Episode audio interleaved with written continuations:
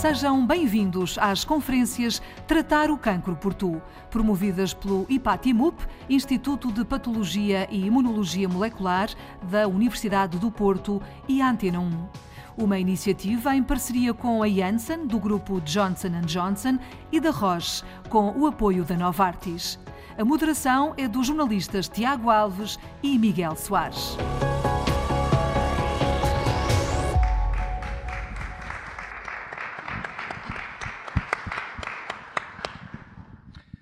Sejam bem-vindos mesmo à quarta conferência. Estamos, eh, enfim, a saltar fronteiras, eh, muros, eh, não no sentido de percorrer conselho a conselho.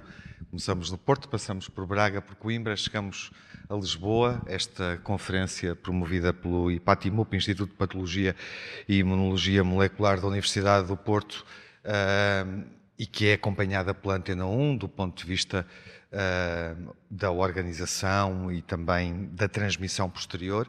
Será uh, um podcast. Todas as conferências que estamos a realizar ficarão disponíveis para audição posterior.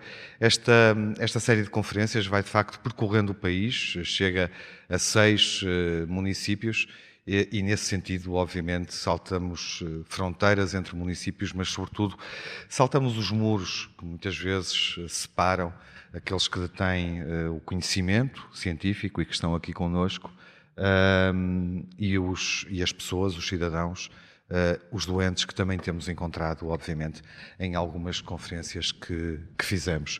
O nosso roteiro, eh, que nos coloca hoje no belíssimo Salão Nobre da Câmara Municipal de Lisboa, vai prosseguir. Ainda iremos, durante este mês, a mais duas cidades. Estaremos em Vila Real dentro de 15 dias e estaremos em Évora, onde iremos encerrar, eh, no Alentejo, esta, esta série de conferências, esta programação ao vivo relativamente uh, inédita. E esta sessão que aqui nos traz de tratar o cancro por tu é dedicada às leucemias e aos eh, linfomas. São cancros líquidos e, nesse aspecto, bastante diferentes de, outro, de outros tipos de cancros. Há alguém até aqui que eu vou convidar a falar um bocadinho sobre isso, eh, que costuma dizer que é errado de alguma forma eh, generalizar e chamar todas estas doenças cancro, porque na verdade são todas muito diferentes entre si, e é isso que vamos também aqui com estes especialistas que aqui temos, um painel de ilustres investigadores desta área, a perceber eh, melhor que realmente são muitas doenças dentro de uma só doença.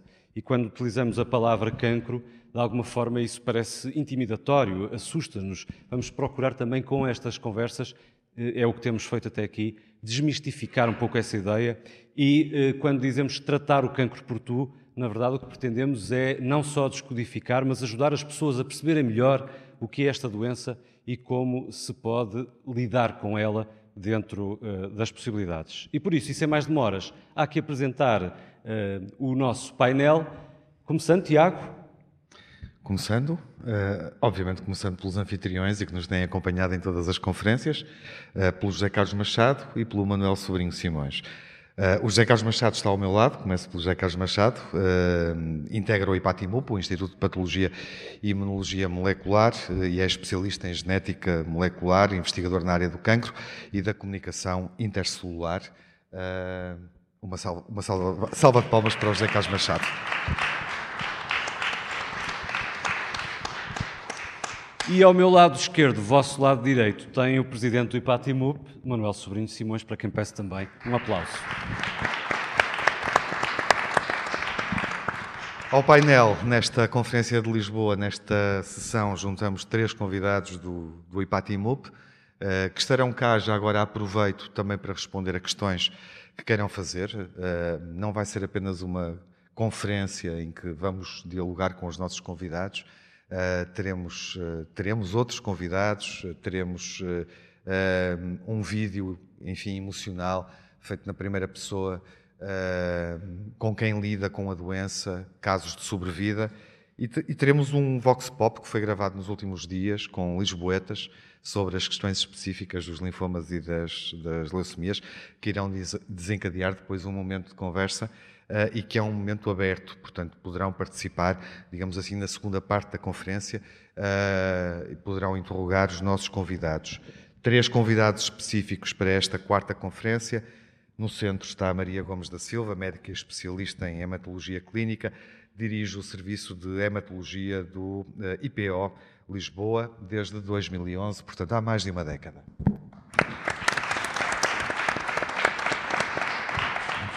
Entre a Maria Gomes da Silva e o Manuel Sobrinho Simões está a Manuela Cassis, presidente do Colégio da Especialidade de Hematologia Clínica da Ordem dos Médicos e também presidente da Associação Portuguesa contra a Leucemia.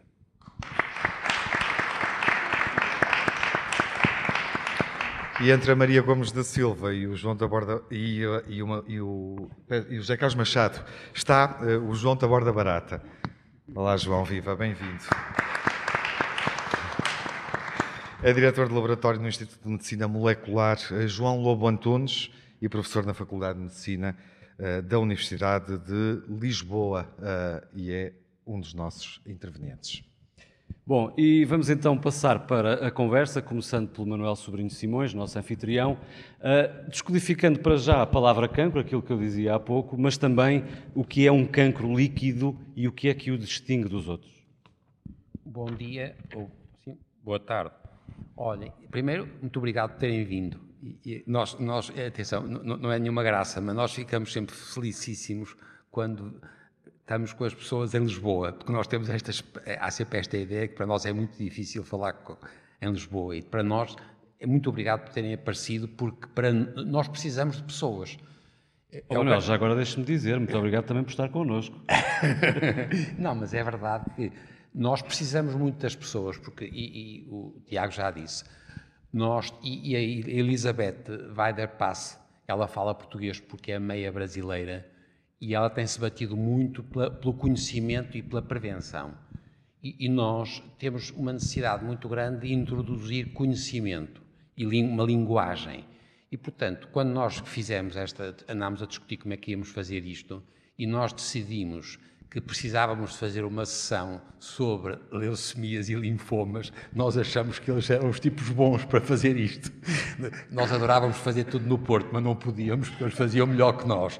E, portanto, é, é derivado a isso, como diz a outra, que vocês têm aqui. Agora, é assim, o, o, o, nós temos que ter a noção de que a palavra cancro é muito infeliz porque chama a mesma coisa a coisas muito diferentes. Uma neoplasia maligna é, às vezes, muito agressiva e é muito maligna, outras vezes, uma neoplasia maligna é muito pouco maligna, é praticamente benigna e nós podemos curar. Nós usamos a palavra cancro como o sinónimo para essas neoplasias malignas, muito malignas ou muito pouco malignas. E, portanto, isto faz uma diferença absoluta. A outra coisa que vão sentir hoje, e é por isso que nós temos aqui três pessoas que sabem muito disto, é que nós que discutimos já o pulmão e a mama e a próstata, quando nós temos uma neoplasia, uma neoplasia é um tumor, e nós dizemos que o tumor é benigno quando ele fica limitado ao sítio onde está a aparecer. E chamamos neoplasia maligna quando ela é invasora, quando as células deixam de respeitar as fronteiras. E agora reparem, é por isso que é muito interessante e é muito difícil perceber bem o conceito dos tais cancros que são líquidos. Porque, ao contrário da próstata, ou da mama, ou da tiroide, ou do estômago, em que nós temos um tecido que é sólido, e, portanto, temos um tumor que lá está e que, se for maligno, começa a invadir, portanto, começa a não respeitar as fronteiras. No que diz respeito aos linfomas e às leucemias, a leucemia, por definição, é quando as células malignas estão em circulação. Portanto, quando o cancro ou as neoplasias malignas são, por exemplo, da medula óssea, não é a mesma coisa quando é da próstata ou do pulmão ou da mama. Não, é de um órgão que já normalmente ele coloca as células em circulação. Nesse sentido, há muito mais perigosidade? É diferente. É diferente. E eles agora depois vão discutir. De novo, agora, se repararem o que eu estava a dizer para a mama ou a próstata ou o pulmão, é a mesma coisa para os linfomas e as leucemias. Há alguns que são relativamente fáceis de tratar, há alguns até que podem não ser, são só mais até acompanhados do que muito tratados, e temos outros linfomas e outras leucemias que são os tais muito malignas. Portanto, também nos linfomas e nas leucemias, nós temos esta variação que nós, de alguma maneira, escondemos quando dizemos é uma leucemia, nós não estamos a dizer a mesma coisa. Há, há, muitos casos destes que são tratáveis e são controláveis, infelizmente há outros que são muito mais difíceis de tratar. E, portanto, o que é extraordinário para nós é perceber como é que a, o mesmo processo a que nós chamamos cancro, a gente está a meter tudo numa coisa que dificulta a compreensão por parte das pessoas, dos cuidadores, dos familiares. E temos agora aqui os, os super especialistas. Maria Gomes da Silva, falamos, eh, enfim, falamos obviamente desta liquidez, desta fluidez, mobilidade, não sei se as expressões são adequadas, eh, e falamos de uma grande diversidade. Isso dificulta eh, o rastreio, os tratamentos, a abordagem a este tipo de cancros? Eu não diria que dificulta. Eu, eu, eu provavelmente, se falar com um especialista uh, do que quer que seja, esse especialista vai lhe dizer: se falar comigo, aquilo que eu gosto de estudar, pensar e tratar são linfomas. Uh, e vai-me perguntar então, e, e, o linfoma é uma, uma doença difícil de tratar? E eu vou-lhe responder: o linfoma não é uma doença, são 80 doenças diferentes. Ninguém acredita, assim à primeira vista ninguém acredita. Às vezes, às vezes preciso mesmo de mostrar aos meus internos, aos estudantes, o índice do livro onde eles vêm descritos para eles perceberem que é verdade. Um, se falar de leucemia, talvez não encontre 80 tipos diferentes, mas encontra vários tipos diferentes. Não são nem mais nem menos difíceis de tratar tem as suas especificidades e para quem se dedica a uma determinada área consegue, tal como o professor Sobrinho Simões dizia, identificar as subtilezas, que às vezes não são nada subtis, mas as pequenas diferenças de comportamento, às vezes são mais pequenas, às vezes são um bocadinho maiores, aquilo que pode influenciar o curso clínico, aquilo que pode ajudar-nos a decidir que este tratamento é melhor, ou é melhor o outro, ou é melhor não tratar, ou é melhor observar.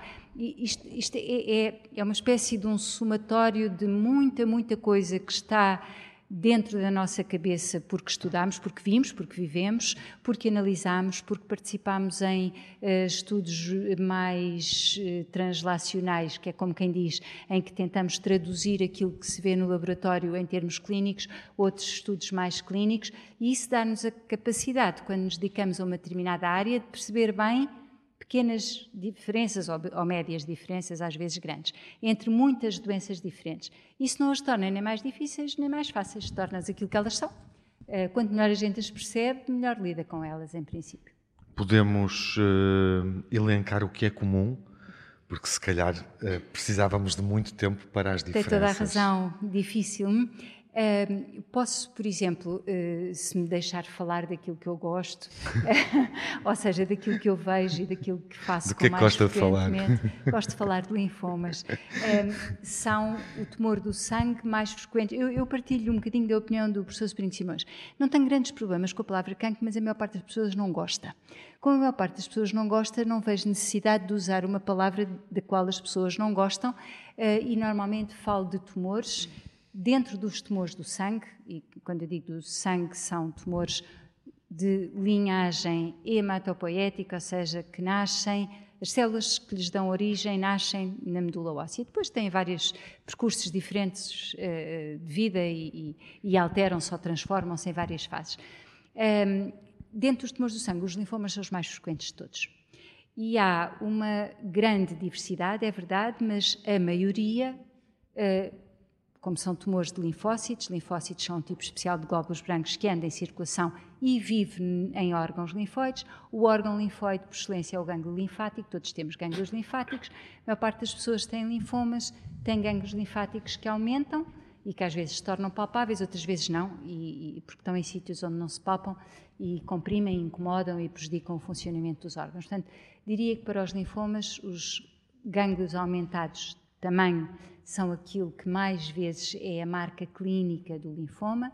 Eh, às vezes a invasão de alguns órgãos, às vezes com alguma frequência, ou o início do linfoma em determinados órgãos dá origem a sintomatologia específica desse órgão. Há sintomas mais gerais, aquilo que nós chamamos os sintomas uh, gerais, a febre, os suores, o mal-estar, a falta de apetite, a perda de peso, tudo isso pode fazer parte do linfoma. Um, tentando simplificar, não sei se isto ajuda. Ajuda imenso, até agora sim. Uh, relativamente às leucemias, eu penso que a marca é aquilo que o professor Sobrinho Simões acabou de dizer. Leucemia quer dizer glóbulos brancos aumentados, a contagem de glóbulos brancos aumentada uh, no sangue, é uma coisa que vemos nas análises. Agora, isto abrange um leque de doenças muito, muito variado. Desde doenças que evoluem depressa, depressa mesmo, chamadas leucemias agudas, e que exigem uma intervenção rápida, muitas vezes até porque provocam uma, uma falência abrupta do funcionamento normal da medula óssea, ou seja, aquilo que a medula óssea devia estar a fazer não faz. Ela devia fazer glóbulos vermelhos e devia fazer plaquetas, o que impedia as pessoas de se cansarem, terem anemia e impedia de terem hemorragias, deixa de funcionar. Uh, e depois temos outras leucemias que evoluem de uma forma mais lenta, são as leucemias crónicas, e mesmo assim com manifestações que são variadas consoante a célula que origina a leucemia. Bom, eu acho que por aqui já ficam a perceber que falar de cancro como um todo já é muito redutor, porque basta entrar nas leucemias e nos linfomas para percebermos que até aí há muita diferença entre os diversos tipos de, de casos, situações, de doenças. Uh, Manuel Cassis fez os primeiros transplantes no país. Podemos uh, estabelecer uh, uma, uma espécie de regra para quem é candidato a transplante?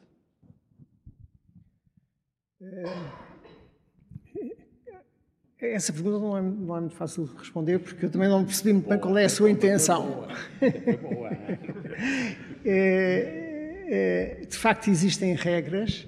É, nós é, consideramos que, primeiro que tudo, é necessário que a doença que o doente tem e nos é proposto para transplante eh, tem realmente necessidade de fazer o transplante, não é? Isto porque eh, o, transplante é um tratamento eh, bastante tóxico. Eh, eu tenho 40 anos de transplantação de medula óssea, comecei muito cedo, fora de Portugal, em 1982, salvo erro, portanto já podem ver quanto tempo é que é. Faz agora 40 anos que eu dei os primeiros passos na transplantação de medula óssea lá fora. Em Inglaterra, não é? Em Inglaterra, exatamente. Depois tive uma passagem por França, onde, enfim, lá em Marselha, eh, dei o pontapé de saída para uma unidade de transplante também lá no Instituto de Oncologia de Marselha, e depois vim para Lisboa e, e em 87 eh, eh, conseguimos pôr a funcionar o programa de transplante de, no IPO de Lisboa eh, eh, com, com, com, com, muito esforço e com... Enfim, eu, eu olho para trás e penso que eh, se calhar eh, filo um pouco fruto de, de ser, ter só 36 anos na altura, porque a pessoa aos 36 anos faz tudo e mais alguma coisa e nada lhe pesa nos ombros, não é? E, e é, mas, mas isto, isto, para lhe dizer que ao longo destes quase 40 anos, ou praticamente 40 anos, a diferença que existe entre a maneira como nós tratávamos os doentes de início e como são tratados agora é, é abismal. É abismal, infelizmente, porque eh, os avanços nesta área eh, têm sido tremendos. Não tem havido grandes saltos, mas tem sido um somatório de pequenos passos a introdução de medicamentos novos, o melhorar o, o suporte transfusional dos doentes, e nisto eu quero dizer que os serviços de sangue são cada vez mais eficazes em preparar transfusões de sangue, que as transfusões de sangue são cada vez mais seguras, não é? Portanto, aumentou a eficácia, a segurança e diminuiu a toxicidade? E, e diminuiu a toxicidade, porque também a própria maneira como os doentes são preparados para o transplante evoluiu muito. Eu, por exemplo, quando comecei cá, em 87, eh, nós não transplantávamos doentes que tivessem mais de 45 anos, porque sabíamos que a probabilidade de eles morrerem por toxicidade dos tratamentos que nós iríamos fazer era muito grande. Eh, e, portanto, não valia a pena estar ali a fazer as pessoas passarem. E, neste momento, alguma barreira etária? Eh, há aos 70 anos. Isto porque eu tenho 70 anos, porque se... se tivesse mais, se calhar. Então lá não aumenta o limite. Esta foi uma máxima que eu aprendi com, com o meu mentor na área de transplantação, o professor Ray Paulos, em Londres, que eh, eh, me dizia, oh, Manuel, há uma coisa que tu deves ter sempre presente. A idade limite dos transplantes é sempre um ano a mais do que o diretor de serviço. Portanto. e, e, o problema é ser substituído por alguém mais novo. Eu, eh, eh, eu, eu, saí do IPO quando fiz 70 anos eh, e, nesse ano transplantei uma doente com 70 anos, que foi uma maravilha, está excelente. A senhora já lá vão quase dois anos, está fantástica. Não é? É, é evidente. Não há um candidato tipo, digamos assim. É, nós gostaríamos de ter o candidato ideal. É aquele que, de facto, tem muito poucas probabilidades de morrer de complicações e tem uma elevada probabilidade de ficar curado da doença, não é? Esse candidato ideal nem sequer é das doenças malignas, nem sequer é das, das, das leucemias, porque a transplantação óssea é utilizada eh, para tratar eh, situações clínicas que não tendo a designação de cancro, é, são, são seguramente mais agressivas que um cancro, até. Eu estou a pensar, por exemplo, numa, numa, numa aplasia medular grave, é uma situação em que eh, a medula óssea por, eh, sofre uma agressão imunológica e deixa de funcionar, e, e, esse doente, se não for rapidamente tratado, morre em poucas semanas, não é? E há muitos voluntários? Há um banco de órgãos ah, suficientes? Esse, esse, esse, é outro aspecto também que é muito interessante e que, de facto, a, a, a minha experiência, a minha vivência ao longo destes anos todos me permitiu observar uma evolução extremamente curiosa e interessante e que mostra bem o altruísmo das pessoas. Porque quando nós começámos a transplantar, em 87, no IPO de Lisboa, todos os transplantes eram feitos com, com, com irmãos. Quando o doente não tinha um dador compatível, não tinha hipótese de fazer o transplante. Mais tarde, uh, uh, isto não foi só, foi, foi sobretudo um, movimento a nível mundial, por assim dizer, porque uh, as famílias foram se reduzindo em número de filhos, não é? Portanto, eh, eh, na altura em que nós começámos, eh, era, frequente os doentes terem 3, 4, 5 irmãos, e, portanto, a probabilidade de terem um dador compatível entre os irmãos era, era razoável, não é? Mas à medida que os anos foram passando, e sobretudo quando entramos no início da década de 80, quer dizer, a família portuguesa típica cai a pique, quer dizer, passam a ser dois filhos, um filho, é excepcional terem três, não é? Pontualmente encontrávamos famílias que tinham cinco ou seis. Mas também lhe devo dizer que aqui a estatística eh, não funciona, porque nós tivemos famílias com 5 e 6 filhos e nenhum era compatível, e famílias com dois filhos em que os dois irmãos eram iguais. Portanto, eh, eh, as regras mendelianas não obedecem exatamente à estatística, não é? Mas isso vai nos conduzir, de facto, a uma situação que é hoje em dia a regra. Nós, hoje em dia, praticamente dois terços dos transplantes que fazemos são com dadores voluntários que não têm nada a ver com o doente, nem sabem quem ele é, nem nunca o virão a conhecer. não é? De uma forma perfeitamente altruísta, é? E isto é possível graças à constituição dos bancos de dadores montagem de medula óssea. Portugal tem uma posição importante nessa área, até nós temos um, um banco, um registro, eu prefiro chamar-lhe um registro nacional de dadores. Eh, banco dá a ideia que há qualquer coisa que está armazenada e as pessoas não estão armazenadas, as pessoas são livres de darem se quiserem e em qualquer altura podem mudar de opinião, não é? Mas eh, eh, nós temos um registro nacional de dadores de medula óssea que tem eh, eh, cerca de 400 mil voluntários, o que, eh, o que nos coloca numa posição bastante confortável no panorama europeu. Nós temos 10 milhões de habitantes e, portanto, o rácio do número de dadores voluntários por, por, por mil habitantes é dos mais elevados da Europa, não é? Temos algumas fragilidades e essas vão comprometer o funcionamento do, do registro se não forem acauteladas, não é? É, é isto, eu já me tinha percebido disto, mas quando saí do IPO fui convidado para dirigir o registro eh, português de dadores de medula onde estive durante um ano, portanto cumpri funções até dezembro deste ano passado, eh, eh, e, e, e percebi-me rapidamente, porque estava muito dentro do assunto das enormes fragilidades que o registro tem.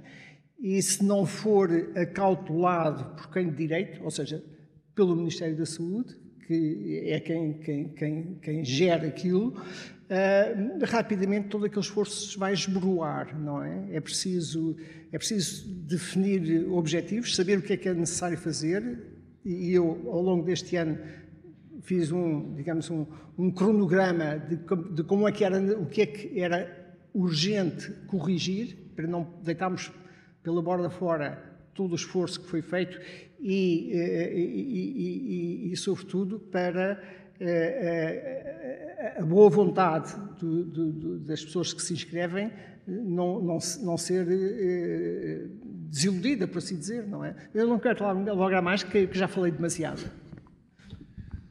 Bom, João Taborda, eh, podemos falar um pouco da investigação? Em que ponto é que estamos? E até que ponto é, é, é que o investimento uh, existente é suficiente? e que novidades é que temos do ponto de vista das, das terapias mais avançadas ou de novas terapias? É uma, é uma, são várias questões e não, e não de, de resposta breve, não é? Investimento é sempre insuficiente, mas isto era uma resposta assim um bocadinho uh, uh, básica, não é? Ou seja, precisamente porque o investimento é investimento e tem retorno no futuro, o investimento em investigação, é que eu acho que não, nunca é mal gasto, não é? portanto, quanto maior for o investimento em ciência maior a possibilidade de retorno no, no futuro.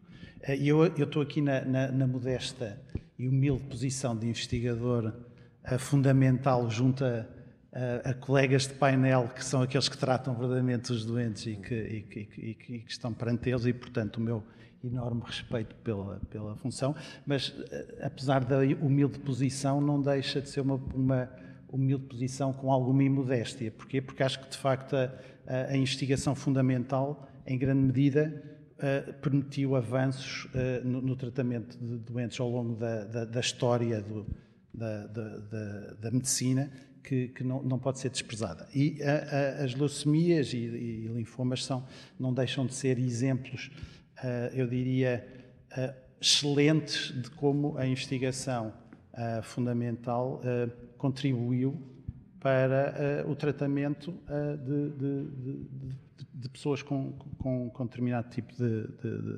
doença oncológica uh, hematológica.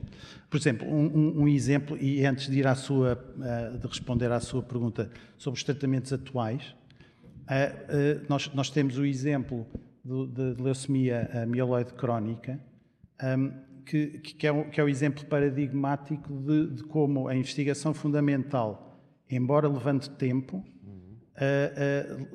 pode resultar em benefícios extraordinários no tratamento de, doentes. Ou seja, temos, para, ser mais concreto, e para dar o exemplo da leucemia mieloide crónica, em 1960 foi identificado o cromossoma que, está associado, a, digamos, a, a, virtualmente todos os casos de, de, de, de leucemia mieloide crónica, que é o cromossoma 22 mais pequenino.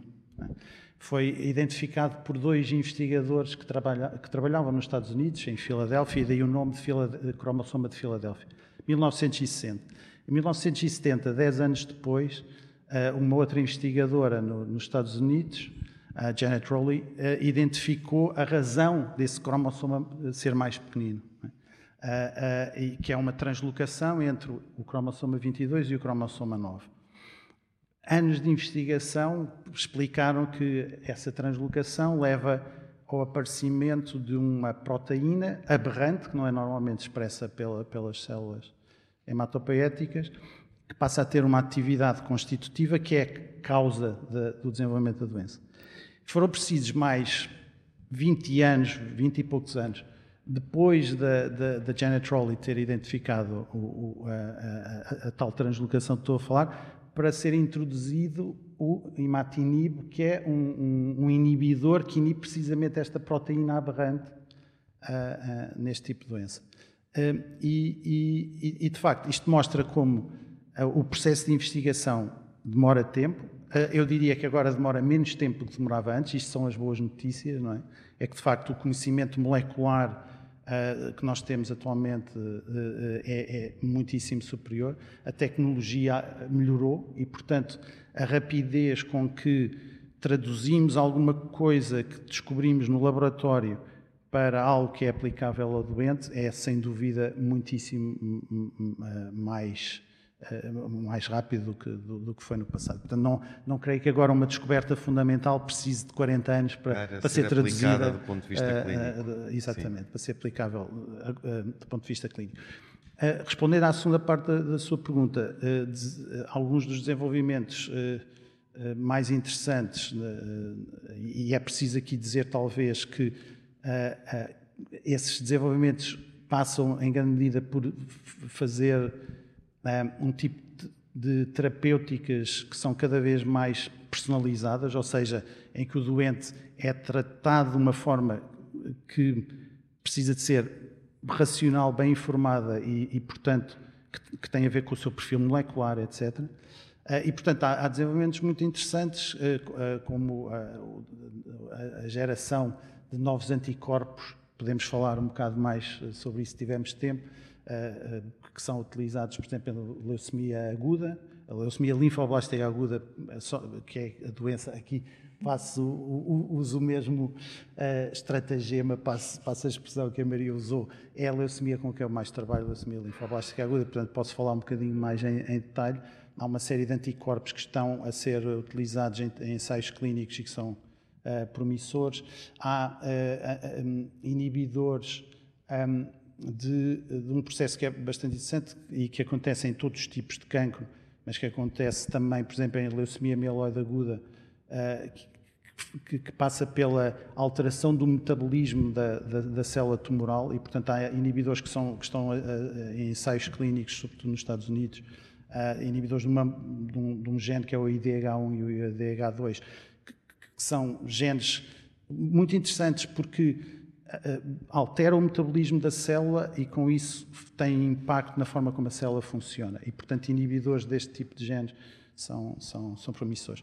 Depois há a, a, a famosa imunoterapia, que no caso de, de um, dos casos eh, mais uh, impressionantes e, e, um exemplo de como lá está em, muitas, em muitos aspectos o, o, conhecimento biológico da, da, da doença no caso das leucemias e dos linfomas, tem de facto tem estado na vanguarda do tratamento do cancro, eh, é, por exemplo, o desenvolvimento das chamadas CAR T-cells, que, que, são uma coisa quase de ficção científica, mas muito interessante, e que de facto permitiu uh, uh, sucesso terapêutico em, em, em, casos de leucemia linfoblástica aguda, sobretudo, uh, um, e, que, e, que, passa de uma forma muito simples. Temos uma célula do sistema imune que é alterada, é, é, é, há, um, há, um, processo de engenharia genética, chamemos-lhe assim, que faz com que a célula do sistema imune, a célula T, tenha, se torne mais capaz de, eh, de, de combater a, a, a, célula tumoral, neste caso a, a, célula leucémica. E isto é feito com um truque, combinando partes do que, daquilo que seria um anticorpo com uma parte do, de, intrínseca à própria célula T. E, portanto, isto, isto, por exemplo, é um exemplo de, de, de, novas terapêuticas que estão aí, e podemos falar de outras, e que, que nos dão uh, esperança e que são exemplos de como a investigação fundamental transita para a clínica de, forma importante. Percebe-se, João Taborda Barato, ouvindo, que fala com paixão disto, obviamente, uh, ou com uh, gosto, como a Maria Gomes da Silva há pouco dizia, para o cidadão comum, se calhar não é tão agradável ouvir falar nestas coisas de linfomas, leucemias, cancro, mas eh, José Carlos eh, Machado, é óbvio que passa pela paixão e pelo gosto os avanços na investigação e no tratamento nestas áreas. A minha pergunta era em que é que este tipo de cancro pode ser diferente no âmbito da investigação em relação a outros tipos de cancros eh, e também eh, o tratamento, eh, que por vezes em Portugal é mais caro do que noutros países. Boa noite a todos, ou boa tarde ainda. Um, os cientistas têm uma coisa com piada, é que os cientistas aprendem uns com os outros. Esse logo para começar. E, portanto, tudo aquilo que o João teve aqui a explicar uh, são exemplos de, de, avanços revolucionários, às vezes, na nossa compreensão da biologia do cancro e na nossa capacidade de gerar abordagens terapêuticas novas e mais eficazes. E, nesse aspecto, os linfomas e leucemias são de facto um modelo extraordinário, porque muitas das coisas fundamentais que sabemos sobre oncobiologia foram descobertas precisamente aqui. O João falou do caso do cromossoma de Filadélfia e depois do imatinib, não é? E quer um, quer outro, são modelos fundamentais para nós depois compreendermos o mesmo fenómeno noutros tipos de cancro portanto, em cancros sólidos, quer dizer, aquilo que se descobriu com o cromossoma de Filadélfia, que é uma translocação cromossómica, com poder transformante de uma célula normal numa célula tumoral, é exatamente o mesmo que nós vemos noutras formas de cancro, sejam elas líquidas ou sólidas, não importa. O imatinib, por exemplo, é, digamos, o modelo fundamental para muitas das terapias dirigidas que nós temos aqui. Aquela pequena droga que inibe, enfim, uma atividade enzimática muito particular, é exatamente a mesma que nós usamos para tratar cancro do pulmão, para tratar cancro da mama, por exemplo, para tratar cancro do cólon. São alvos diferentes, são drogas um pouco diferentes, mas o pressuposto biológico e teórico é exatamente o mesmo. E, portanto, a resposta mais simples à sua questão é: não há grandes diferenças. E há muitas diferenças. Mas a grande vantagem é que aprendemos uns com os outros. E, portanto, as coisas passam com grande facilidade de umas áreas para as outras, e acho que depois toda a comunidade de investigadores de oncobiologia beneficia, ou em oncologia, beneficia com este conhecimento. Hoje em dia também há muita coisa a ser usada em linfomas e leucemias cuja origem são os tumores sólidos. Portanto, as coisas vão num sentido e vão no outro. Portanto, acho que é isto também um bocadinho a maravilha da, da ciência. o custo dos tratamentos? O custo dos tratamentos, essa é uma boa questão, polémica. uh, mas eu acho que há muita desinformação relativamente a essa questão do custo dos tratamentos. Porque aquilo que vem a lume tipicamente é a ideia de que estas drogas são caríssimas. Suponho que são, depende com o que é que as comparamos, mas provavelmente são caríssimas. Mas uh, é também uma questão de prioridades, em que é que se gasta o dinheiro. Não é? Portanto, podem-se gastar em muitas coisas diferentes. Às tantas, gastar em bons tratamentos para os nossos doentes é capaz de não ser uma má opção comparado, comparado com outras coisas. Depois há aqui outro elemento importante. Voltamos ao imatinib. O imatinib, com certeza, que foi caríssimo de desenvolver. Com certeza que a empresa farmacêutica que é dona do imatinib cobrou muito caro para a droga e ganhou imenso dinheiro com isso. Mas ganhou. Alguém investiu, alguém, enfim, apostou nisso. Mas, como disse há pouco, o imatinib foi um modelo para muitos outros tratamentos e muitos outros cancros. Mas às tantas não foi tão caro assim. Às tantas o imatinib foi um investimento extraordinário e que teve um retorno que hoje é absolutamente transversal a quase todos os doentes com cancro. E isto é verdade depois para os seguintes. O João ainda há pouco falava do uso de anticorpos, das células CAR-T, que é uma das revoluções, enfim, mais recentes na área. É exatamente a mesma coisa. Os doentes estão a ser tratados com células CAR-T estão a sê-lo com custos elevadíssimos. Mas as células CAR-T vão ser úteis para muitos doentes com cancro no futuro e muito para além do linfoma ou da leucemia que ele aqui referiu. A outra questão importante a esse propósito é que uh, as drogas são muitas vezes protegidas por patentes e as patentes expiram e, portanto, aquilo que durante um certo período de tempo é muito caro, tendencialmente vai se tornar mais barato. Eu não sei se alguma destas drogas alguma vez se torna um genérico no sentido, enfim, da aspirina ou algo assim do género. Não sei se terá alguma vez custos desse tipo. mas com certeza que será mais acessível. Portanto, isto fica para o uso da humanidade. Isso é um valor inestimável. Bom, uh, obrigado pelas respostas que nos deram. Vão ter daqui a poucos minutos a oportunidade de uh, colocar questões ou dúvidas aos, aos, nossos especialistas. Está na hora de chamarmos uh, um convidado especial que temos aqui connosco, mas antes disso, vamos.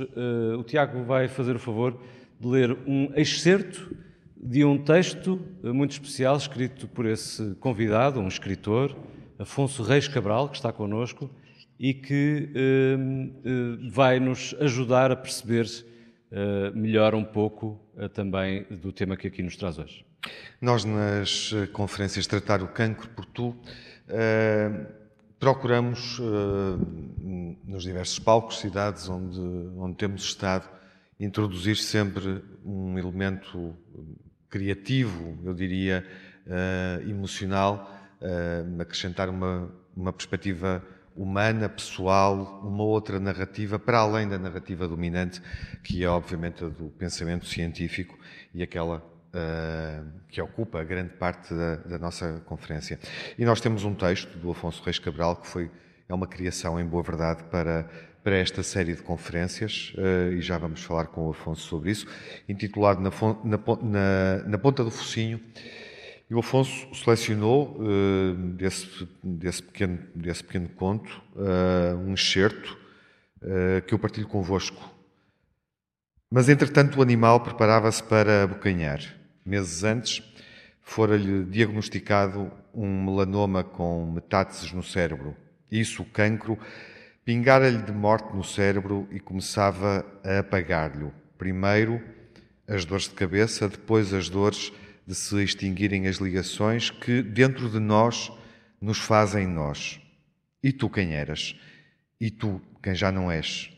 Aquela ali sou eu, começava a dizer-lhe a mente, dando voz às manchas de devorar que tinham o um nome científico de metáteses. Começaram os tratamentos, não frívolos, mas apenas de adiar, e ela, que era magra de cara, agora esta inchara-se-lhe por causa da cortisona esmurrada por mão invisível.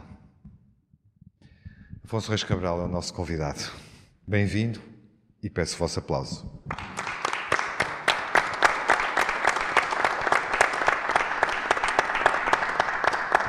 Prémio Saramago, Prémio Leia, enfim, eh, aos 31 anos já bastante galardoado, Uh, mas uh, eu tinha que começar por lhe perguntar, Afonso, este texto é baseado em alguma experiência familiar, amigo, algum conhecido próximo ou apenas próximo da sua imaginação? Bem, ok. Olá a todos, boa tarde, muito obrigado pelo, pelo convite. Bem, temos aqui um painel de especialistas e agora fala um especialista de coisa nenhuma, que é um escritor. Basicamente, a definição da minha profissão é, é essa. Um, eu conheci em tempos um, um, amigo meu que era hum, especialista em cultura geral uh, e concorria né, nesses quizzes e ganhava tudo. Bem, uh, eu não sou sequer especialista em cultura geral.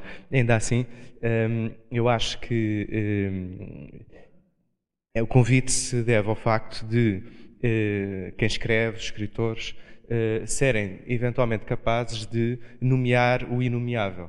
E muitas vezes uh, o cancro é inomeável e fica, uh, para quem o tem, para, as, para, para, os amigos, para a família, numa penumbra de indefinição. Não é? A própria pessoa muitas vezes não o encara. E a literatura uh, faz, mostra, e ao mostrar faz encarar e, e demonstra também, quase por procuração.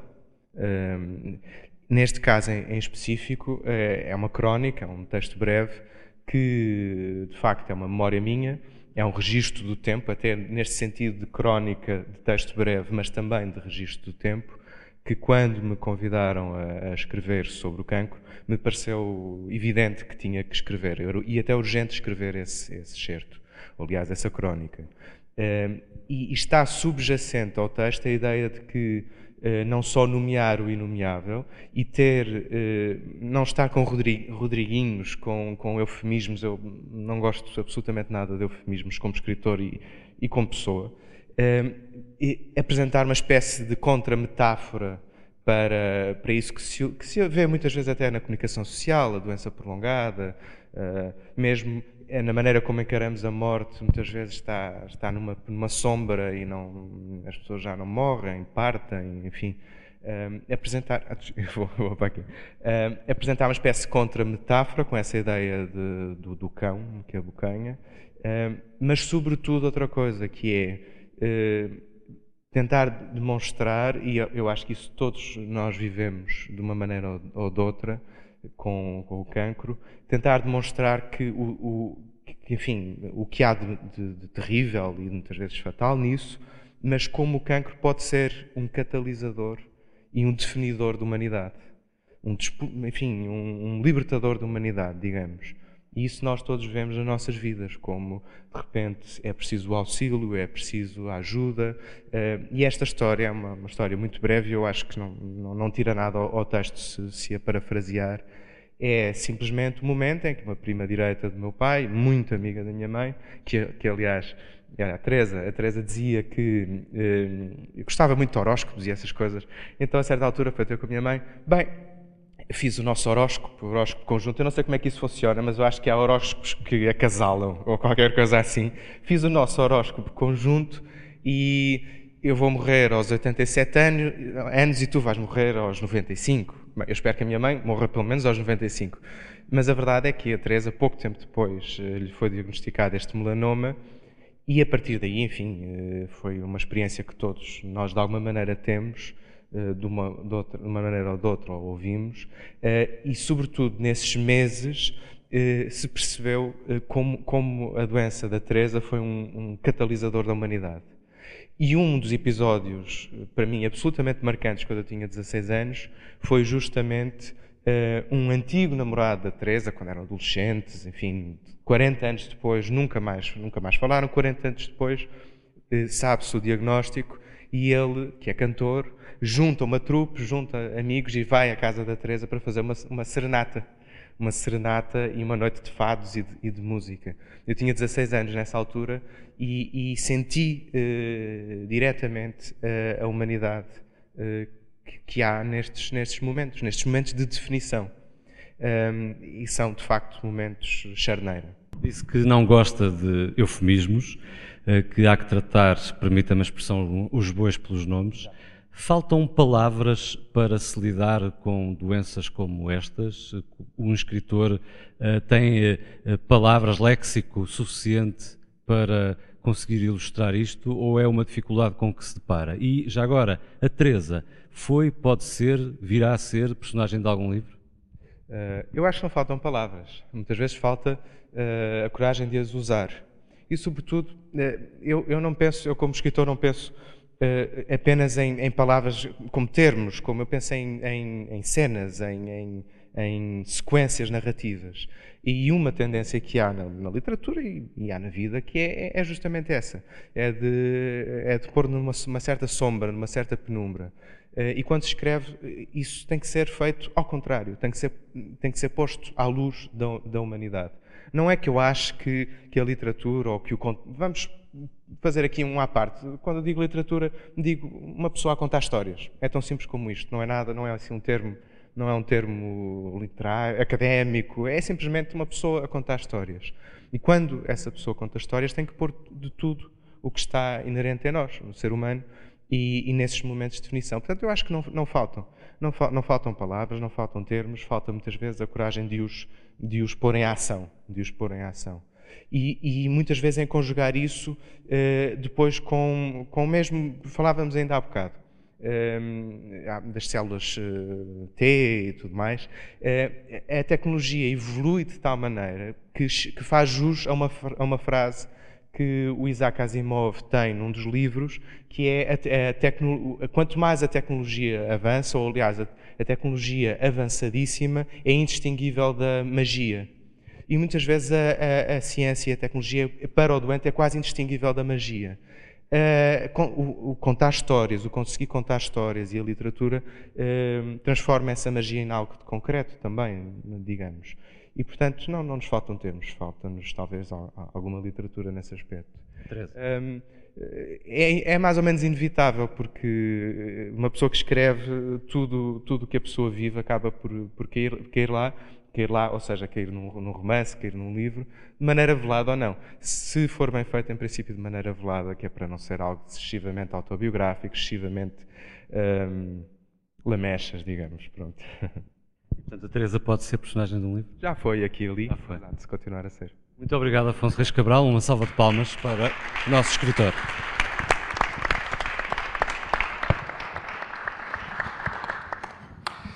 A crónica, o conto do Afonso está convosco. Uh, vão levá-lo, em boa verdade. Uh, ele é estreado nas conferências uh, aqui em Lisboa. Temos partilhado nos vários eventos que temos realizado, nas sessões que temos realizado, temos partilhado um vídeo que, enfim, nos dá, nos dá a dimensão humana, a dificuldade e também a superação uh, de quem lida, obviamente, com, com o cancro e que hum, contribui, esse também é o exercício, é a proposta do, do Afonso Reis Cabral, que contribui, obviamente, para nós olharmos para esta doença e, e encararmos de outra forma, uh, tratá-la por tu, encontrar também outras palavras, outras, outras expressões uh, que nos permitam nomear o cancro ou os diversos cancros e hoje é um momento apropriado para falarmos de muitos, de muitos cancros. Enfim, são casos que foram reunidos num, num pequeno vídeo que partilhamos convosco uh, neste momento da sessão. E eu sentia que eu não ia morrer. Era o que eu sentia.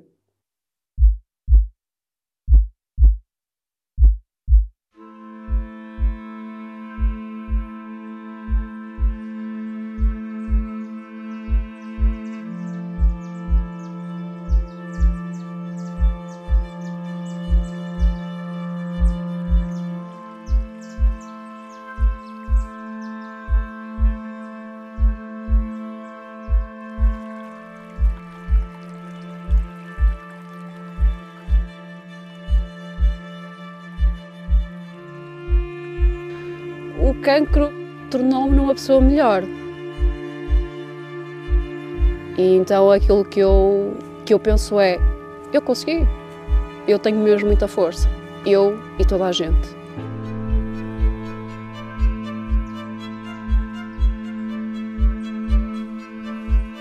Hoje em dia a palavra cancro já não me assusta.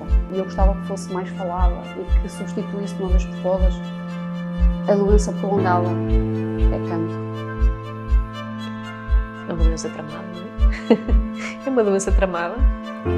Muitas vezes não estamos preparados para ela, seja connosco ou seja com pessoas próximas de nós. Uh, quando o diagnóstico final saiu, eu acho que recebi de forma natural, primeiro porque dentro de mim já sabia, apesar de ter dito várias vezes à minha família que tenho a certeza que vai estar tudo bem. Então, durante essas duas semanas eu tive. Uh, tive a necessidade de tentar desdramatizar. Aliás, a minha filha mais velha, muitas vezes ela dizia: Mãe, para de ser positiva. Uh, eu não estava sempre positiva, mas estava sempre com a certeza de que aquilo ia passar, como tudo passa. Eu expliquei sempre aos meus filhos que tinha medo e que o medo é um, é um sentimento natural de alerta. Claro que nós temos medo porque as coisas eh, não são. A vida não é uma linha reta, com cancro ou sem cancro, nunca é uma linha reta. O mais importante era transmitir esta ideia de serenidade a quem estava à minha volta, eh, para que eu também pudesse ter a serenidade para conseguir ultrapassar. Eu acho que nós perguntamos, mãe, vai, vais morrer? E ela me disse, não vou morrer. Posso, mas não vou, não te preocupes. E um, isso também marcou muito. Nós não podemos, não podemos evitar a morte, mas durante a vida nós podemos superá-la algumas vezes. Eu acho que foi um, um dos pontos fortes da Susana foi precisamente essa força de vontade que ela teve e que ela foi arranjada do ser muito bem arroz.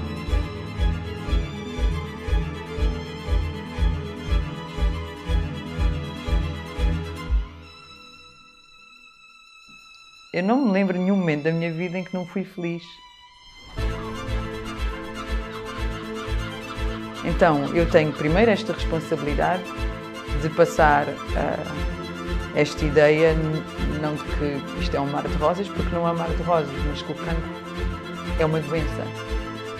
E é uma doença que tem que ser tratada e ponto final. E, sobretudo, uh, mostrar que a vida continuava para além do cancro.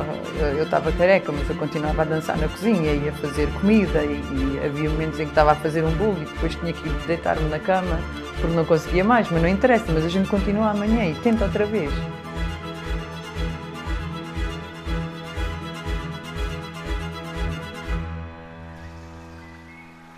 Eu já passei por cancros muito piores do que o meu cancro.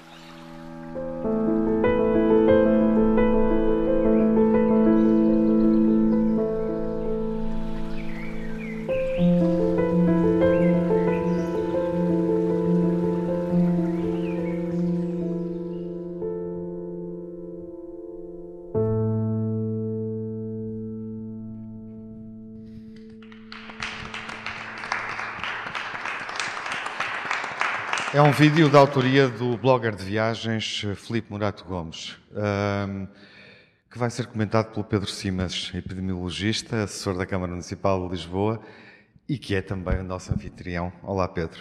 É um gosto e um prazer. Viva! Conhecemos-lo conhecemos de algum lado, não resisto. Conhecemos-lo de tantos dias seguidos a falar da pandemia e da Covid, grande problema de saúde pública é um bom momento para virarmos um pouco a nossa reflexão, a nossa atenção uh, e promovermos a literacia em, tor em, torno de outros problemas de saúde? Sim, boa noite a todos. Sim, é um grande momento. A literacia em ciência é extremamente importante e tratar o campo de Portugal é uma iniciativa fantástica da professora Manuel Simões, do IPATIMUB, dos sponsors, dos jornalistas, dos, dos meus colegas uh, cientistas, dos médicos e gostei muito de aqui estar. E este vídeo que me foi pedido para comentar, de facto, faz-me lembrar uma sessão que houve na Faculdade de Medicina em que o António Lobantunes uh, falou sobre a sua experiência com o cancro, com o cancro do, do cólon. E o cancro é muito associado quando, quando, quando é transmitido a um, a um doente que tem cancro, a pessoa, e já foi aqui explicado que o cancro nem sempre equivale à morte, mas as pessoas inevitavelmente questionam a morte, questionam a sua imortalidade. E nós sabemos que vamos morrer um dia, mas somos imortais, não sabemos quando é que vamos morrer. E um ser humano, quando é confrontado com a sua perca de mortalidade, da mortalidade, é, é, é, devastador. E, portanto, hum, é, é todo um processo que pode ser mais curto ou mais longo e que todos nós temos, de certa forma, alguma experiência com ele, porque temos familiares ou amigos que tiveram essa, essa experiência.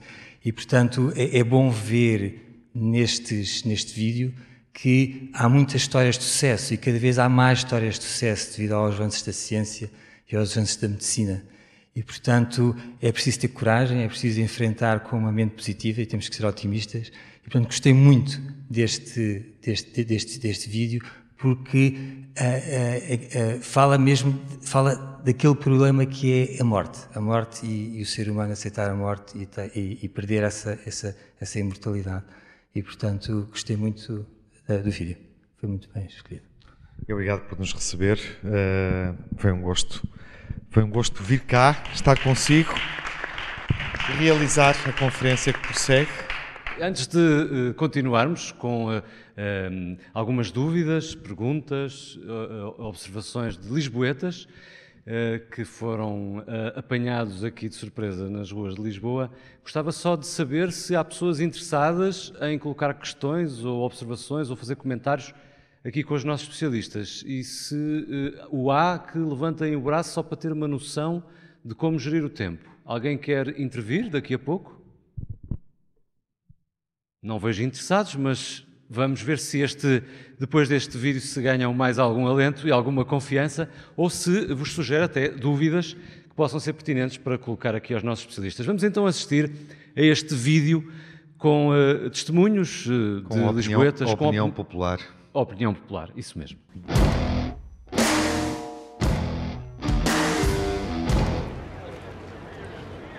a todos os de origem de cancro? Acho que não. Portanto, a leucemia é um cancro do sangue, é o, é o sangue todo já, já enraizado, portanto, já, já contaminado todo. Eu nem sei sequer o que é que significa linfoma, mas leucemia estou mais ou menos a par. Não... Mas se pudesse dizer o que é que significa linfomas, só para contextualizar. E qual é a diferença entre o leucemia e o diploma? Como é que é? Como é que é? Não, não sei. Não sei bem a diferença. Sei que a leucemia, o sangue, não é? Tem os glóbulos vermelhos ou brancos, não sei, baixos, e o outro não sei. Não sei distinguir. O que eu acho é que devíamos conseguir tentar informar mais as pessoas através de meios de comunicação social, uh, uh, redes sociais, que hoje em dia são muito utilizadas, porque a informação que temos, pelo menos nós quatro, é, é pouca sobre o assunto e eu sei mesmo zero sobre os dois, os dois problemas. Sim, sim, sim. Devia haver uma informação maior. Eu não sei se está muita gente, infelizmente, a morrer-se com leucemia, nem se não. Eu também não se sabe, né? agora hoje em dia é só Covid para a frente e Covid para trás, já não há mais doença nenhuma. Uh, gostaria de saber já agora qual é a prevalência desses cancros na, na população portuguesa e uh, o, que o, que sei e o que me apercebo é que são, infelizmente, são tipos de cancro que muitas vezes aparecem em pessoas que têm idade, ou seja, crianças. É assim, se, não, se eu pensar que uma criança com 4 anos possa ter uma leucemia, uh, de certeza absoluta que não é o estilo de vida. Uma criança que, tá, que, que tem leucemia ou tem um linfoma, o que é que ela fez para, de mal em termos de, de alimentos ou coisas, fatores externos para, para ter? Só pode ser congénito. Uh, eu gostaria de saber os diferentes tipos de linfomas, se afetam todos da mesma forma, se afetam de formas diferentes, se todos têm causas diferentes ou se podem aparecer uh, derivados da mesma causa, quais as suas consequências. Era, seria muito interessante, e visto que temos à disposição um painel de especialistas no tema, perceber primeiro se sim, se é verdade que é, é um cancro que despoleta por, por fatores absolutamente aleatórios uh, e, e, portanto, a nível genético, por exemplo. Ou... O que é que os cientistas reclamam? Uh, recomendam para nós evitarmos essa doença? Essa é a primeira questão. E a segunda, como é que a pessoa pode, pode hum, recorrer ao médico para determinar se está tudo bem com ele, é? em termos de, de, sangue, não é? Dá-me a ideia que há de ter um diagnóstico mais difícil. É o que me dá a sensação do, do pouco que terá um diagnóstico mais difícil. Não sei. Não tenho não tenho uma não estou balizada para falar sobre bem sobre essa situação mas acho que devia de haver mais informação sobre isso. Porque a pessoa quando ouve dizer está com um linfoma faz logo faz logo sentença de morte. E ao fim e ao cabo já não vai sendo porque eu já conheço eu já conheço pessoas que tiveram e que se curaram. Há anos atrás morria-se muito mais de cancro do que pelo menos a nível de tratamento não é hoje a medicina evoluiu muito em 20 anos, pelo menos, eu sinto em muitas coisas que houve uma grande evolução. Aquilo que eu sei é que será com uh, tratamentos um bocado abrasivos, não é? quimioterapia, radioterapia. Parece-me a mim que o tratamento deve ser um pouco semelhante ao, ao dos outros. Uh, no entanto, em termos de cirurgia, não há aquela massa, é impossível de, de, se fazer. Contudo, há a medula, que é através da medula que, que depois vai vai conseguir fazer algum, algum tratamento. Tem a sensação que uh, é um, parte do tratamento é um, é um, pouco inglório porque pressupõe o encontrar, uh, o encontrar um dador compatível para um transplante de medula, portanto, óssea. Penso que é uma das partes de, pelo menos, algum tipo de tratamento, mas também uh, gostaria de ver essa questão respondida com mais detalhe. E este presumo como sendo cancro, lá, seja a mesma coisa, mas como é relacionado com o sangue, pode haver uma transfusão para renovar o sangue, não, já há tanta coisa. Eu, só, eu conheço um caso de um, do pai de uma amiga minha que teve leucemia. Pai, eu sou um bocado leigo, né? E o, o, que, o que eles me disseram foi que tiraram-lhe o sangue quase todo e repuseram e ele conseguiu sobreviver perguntava ao painel, eh, neste âmbito, se uh, há outras, uh, outros avanços que, que, que, não estejam aqui a ser mencionados e que possam ser decisivos para uh, a erradicação, ou pelo menos o controle mais eficaz deste, destas, de, deste tipo de problemáticas. Agora o que eu vou fazer, quando chegar a casa, vou pesquisar.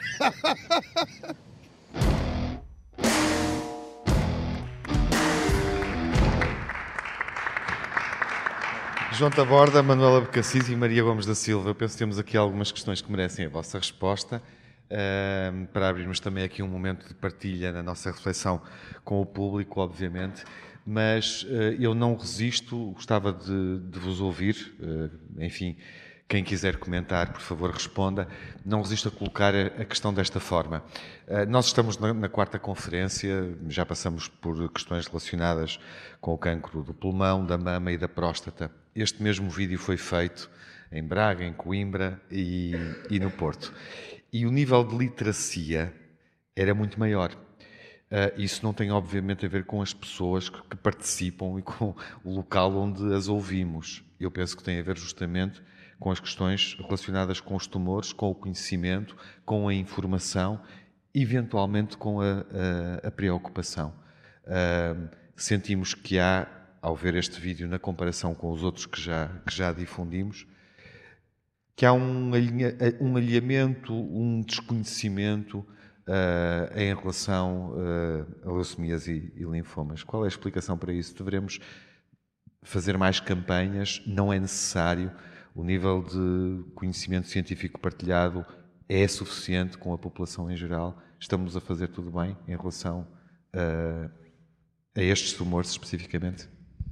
A fazer tudo bem, não estamos, com certeza, porque senão usei, não tínhamos. Eu, usei, eu, não devia ter usado, eu, eu, não devia ter usado a palavra tumor, usei porque me estava a dirigir não, não, a si. Pode usar a que, pode usar a que gostar mais, para mim é igual. Um, é, é, certamente não estamos a fazer tudo bem e este vídeo é, é, é muito engraçado e é muito interessante porque põe muito o dedo na ferida das coisas que nós provavelmente não estamos a fazer bem. Acho que o início da conversa se espelha muito neste, neste vídeo.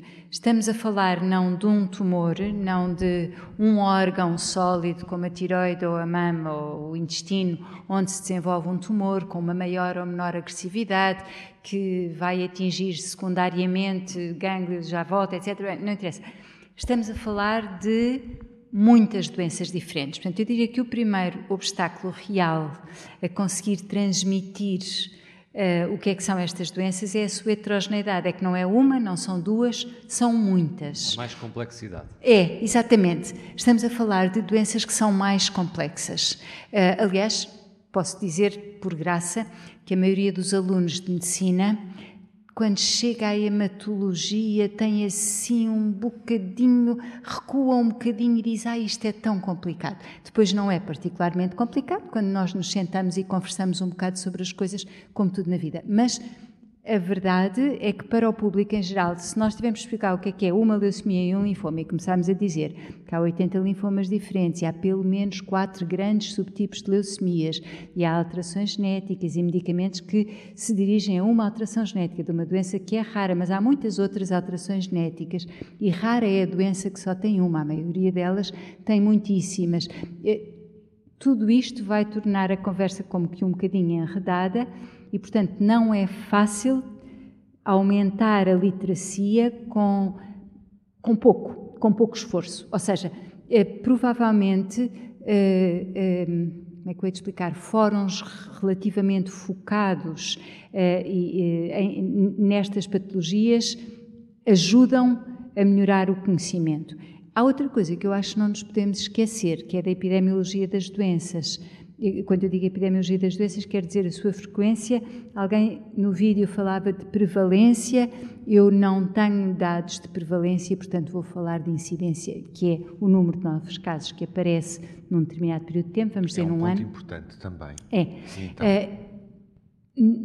Quando falamos de linfomas, eu disse é o tumor mais frequente, é aquilo que me entusiasma, é o tumor mais frequente do sangue. É, mas se nós olharmos para os dados mundiais, é o 11 tumor em frequência e em Portugal não tenho a certeza que esteja tão abaixo, é talvez esteja um bocadinho mais acima, talvez algum dos meus colegas saiba mais do que eu. Eu vi estes dados de 2020, um, sobretudo se segmentarmos o tubo digestivo em esófago, estômago, cólon, anorretal, que são. eh, Se os pusermos todos juntos, o linfoma passa para aí para sétimo ou qualquer coisa assim. Portanto, estamos a falar de uma doença que, por ser um pouco menos frequente, nem todos temos um primo, nem um irmão, nem um tio, nem um parente que Exatamente. tenha tido um linfoma ou uma leucemia. Portanto, não fomos à procura, não fomos ao Mr. Google, que havia ali alguém que ia rapidamente, não fomos lá ainda. Nem tivemos ou não temos eh, campanhas como em relação ao cancro da pele, que será debatido mais dentro de duas sessões em, em Évora, em relação ao cancro da mama e em relação ao cancro do, do pulmão. Eh, deveríamos, há necessidade, do ponto de vista da saúde pública, eh, de promover mais literacia, de promover campanhas específicas, e isto, no fundo, é uma forma diferente de colocar esta questão, e é esta a questão. Ah, do ponto de vista dos hábitos e dos comportamentos, como sucede quando percebemos o, o que é que está em causa com o cancro da mama, por exemplo, ou da pele ou do, ou do pulmão. Há mensagens muito claras que podem ser passadas à, à comunidade em relação ah, às leucemias e aos linfomas. É necessário dizer alguma coisa? Deixa-me complementar só com uma pergunta.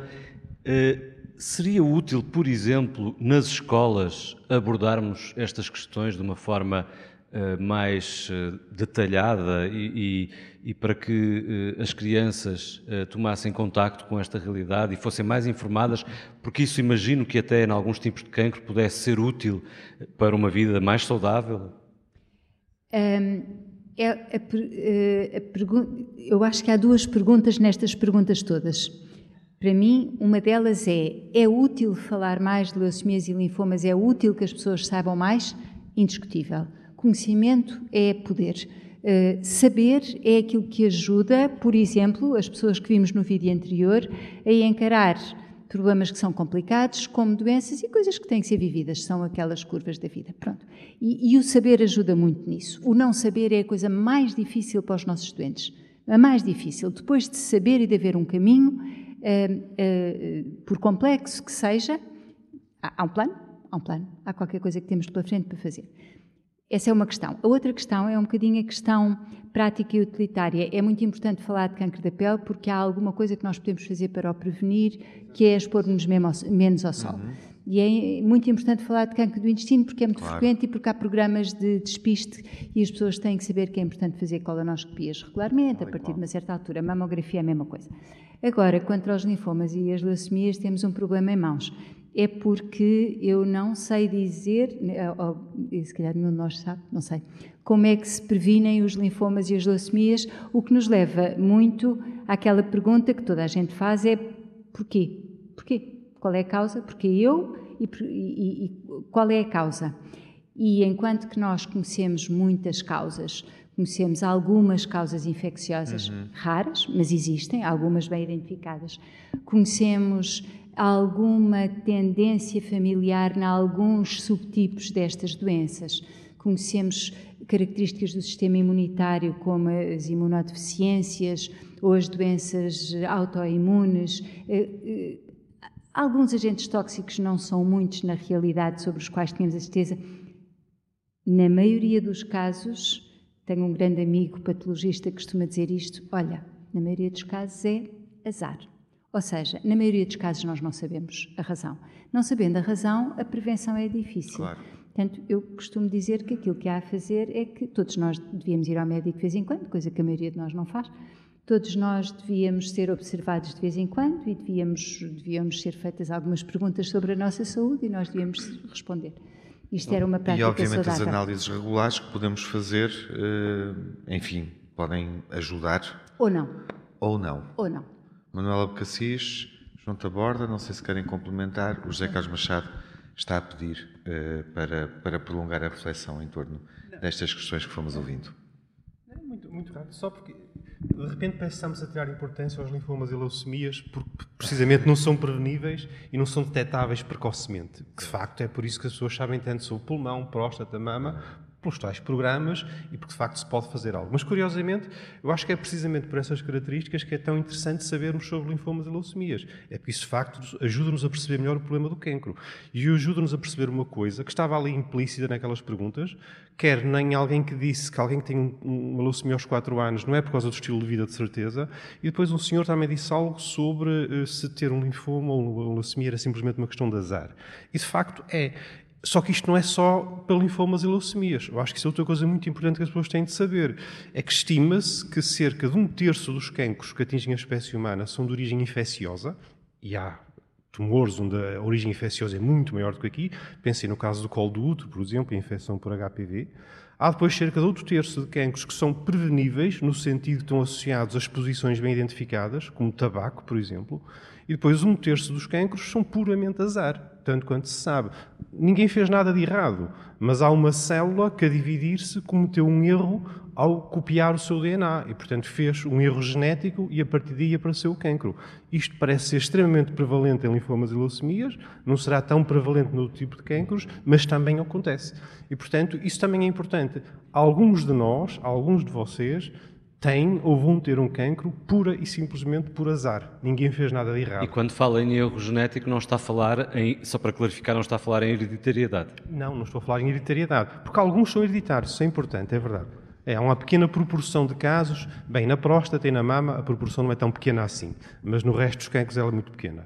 Mas estes erros genéticos, de uma forma geral, são erros que acontecem numa célula no nosso corpo e, portanto, não, tem, não implicam nenhum risco de cancro para os filhos. Okay? É uma coisa do indivíduo só. João Taborda? Gostava só de, de, acrescentar, porque foi também comentado por, por uma das pessoas, precisamente o facto de uh, certas leucemias infantis uh, serem provavelmente de natureza uh, hereditária, e a evidência é de que isso é relativamente raro, na verdade. E, e, o que não quer dizer que não aconteça o tal erro, o tal azar muito cedo, pode ser no embrião, Uh, que depois leva a que, a que uh, haja o desenvolvimento precoce deste tipo de cancros, que, que, biologicamente, apesar de termos leucemias muito semelhantes no adulto e na criança, não têm necessariamente ter o mesmo tipo de, de causa, nem o mesmo tipo de características no final. Não é? é importante ter essa, essa noção. Há, há uma, um, um, ponto também que é, que é, importante, focando nos cancros pediátricos, porque acho que também, ou, ou melhor, no, na, nas leucemias pediátricas, é que, apesar de haver, uh, uh, e casos reportados muito interessantes, aliás, de gêmeo, por exemplo, de gêmeos, uh, em que um gêmeo desenvolve leucemia e o outro gêmeo não desenvolve. Ambos com o mesmo tipo de alteração iniciadora da leucemia, mas um desenvolve e outro não desenvolve.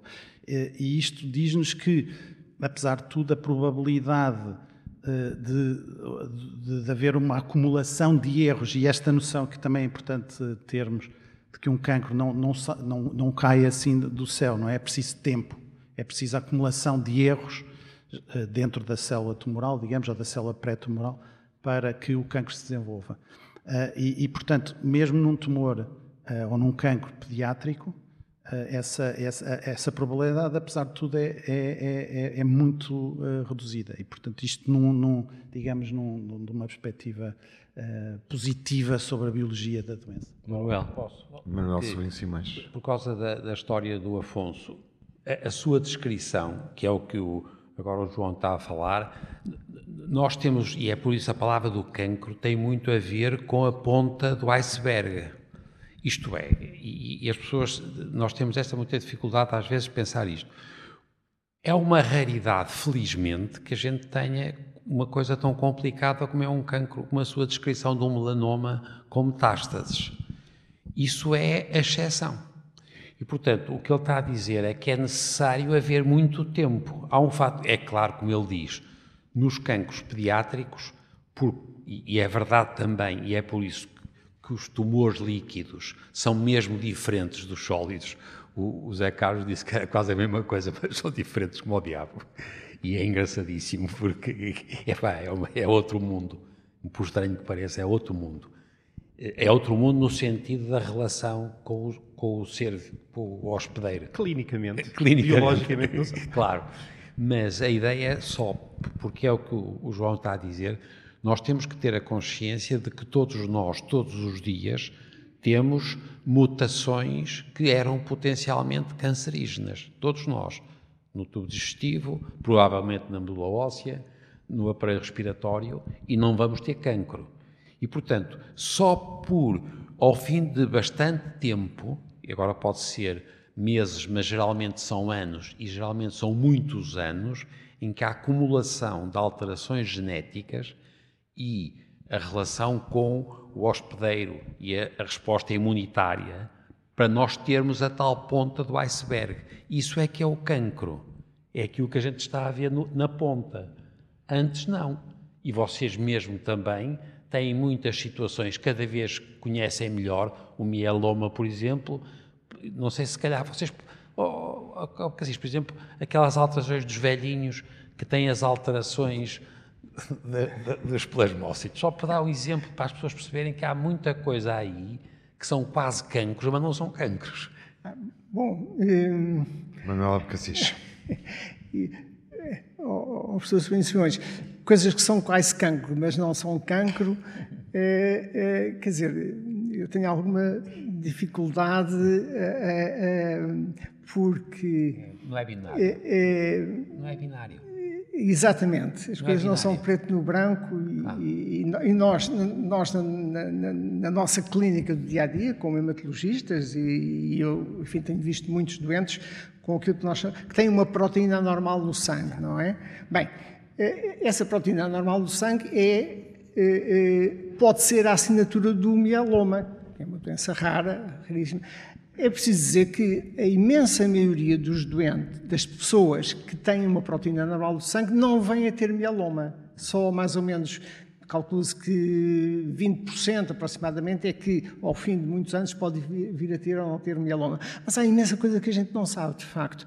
E eu ouvi há, bocado utilizar a, a, palavra de, bem, um, um terço de nós teve o azar de ter um cancro. Eu acho que, ok, sim senhor, é o azar, mas é, é, é o azar que traduz o nosso desconhecimento atual.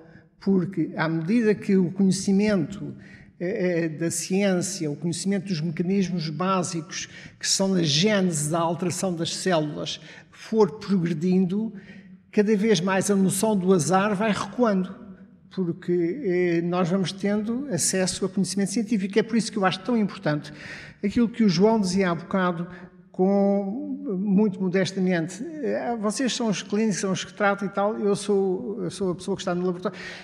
Epá, quer dizer, a pessoa que está no laboratório é a pessoa que, nos, que para nós, a maneira como nós tratamos os nossos doentes hoje em dia, produziu o conhecimento que nos permite tratar de uma forma cada vez mais eficaz os nossos doentes e com uma terapêutica cada vez mais dirigida.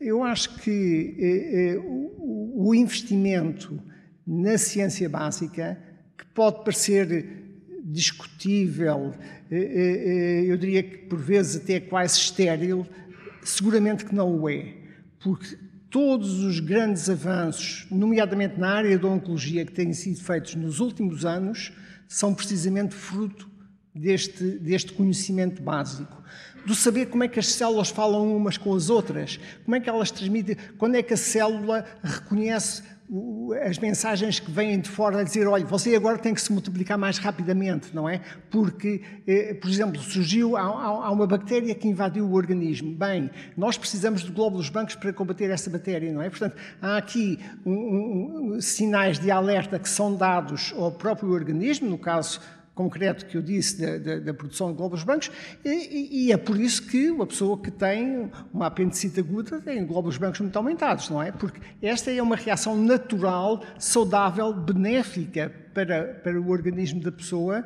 combater essa infecção, não é? Mas é, é, quando estes mecanismos, quando esta é, linguagem entre as células se modifica, e quando os sinais que vêm de fora são mal interpretados e a maneira como eles dão ordem às células para elas se comportarem eh, eh, são alterados, então aí começamos a ter problemas, não é? E começamos a ter problemas. Estes problemas surgem, como dizia o professor Sobrinho Simões, e muito bem, eh, praticamente todos os dias, não é? E nós, o nosso organismo, é de facto é uma máquina de tal modo perfeita que dispomos de, de, de, de, meios de conseguir controlar estas, estas perturbações, eh, eh, nomeadamente através do sistema imunitário também, que, que, é, que é, digamos, o guardião do organismo, é, que está alerta e que, e que, e que eh, permite erradicar, destruir, eliminar estas células malignas, não é? Mas eu agora, se me permitem, puxando um pouco a brasa à minha sardinha, isto porque eu, eu acho que o conhecimento que as pessoas têm é, é, determinado tipo de, de cancros ou de tumores é, está muito associado também à, à frequência com que essas doenças surgem.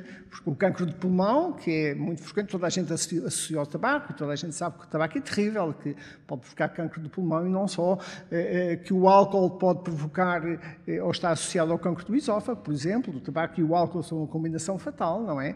Que as pessoas não devem apanhar muito sol, não sei o quê, mas em relação aos, aos cancros do sangue, de facto, nós não, sabemos, não, não, não, não há, na imensa maioria dos casos, eh, eh, um, mecanismo, uma causa desencadeante conhecida. Sabe-se, por exemplo, isto é um exemplo clássico, que os sobreviventes das explosões atómicas em Hiroshima e Nagasaki tiveram uma incidência muito maior de leucemias, de vários tipos de leucemias, não é? Eh, mas caramba, caramba isso aconteceu pontualmente numa circunstância, oxalá que o Putin não se lembre de vir a reproduzir essa experiência, não é? Mas Portanto, há, aqui esta, esta relação entre a frequência de, com que as doenças aparecem e o conhecimento que, que as pessoas em geral têm sobre isso. É, é, se as doenças são bastante menos frequentes, é natural que haja menos conhecimento, não é? E aqui, eu se calhar vou puxar um pouco a brasa à minha sardinha, mas no termo, em, em, em, em tentativa de aumentar a, a, o conhecimento e a literacia das pessoas, eh, a associação, enfim, da qual eu faço parte, e a Maria também, eh, a Associação Portuguesa contra a Leucemia, tem tentado dar a conhecer esta, este tipo de doenças. Nós temos um site onde existe informação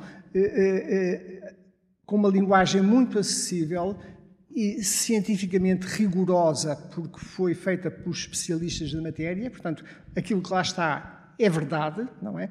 Eh, eh, as pessoas correm o risco, quando navegam na internet, de encontrarem as coisas mais disparatadas, porque, como sabem, não há filtro nenhum, cada um põe lá o que quiser, não é? Se eu quiser dizer que a leucemia aguda tratada com beterraba, era uma, uma, uma, ideia que havia aqui há uns anos atrás, a beterraba era fantástica, não é? Ou o aloe, as pessoas, é pá, a leucemia, então agora você tem que beber o xarope de aloe todas as noites para ficar porreiro e não sei o quê. Bem, é...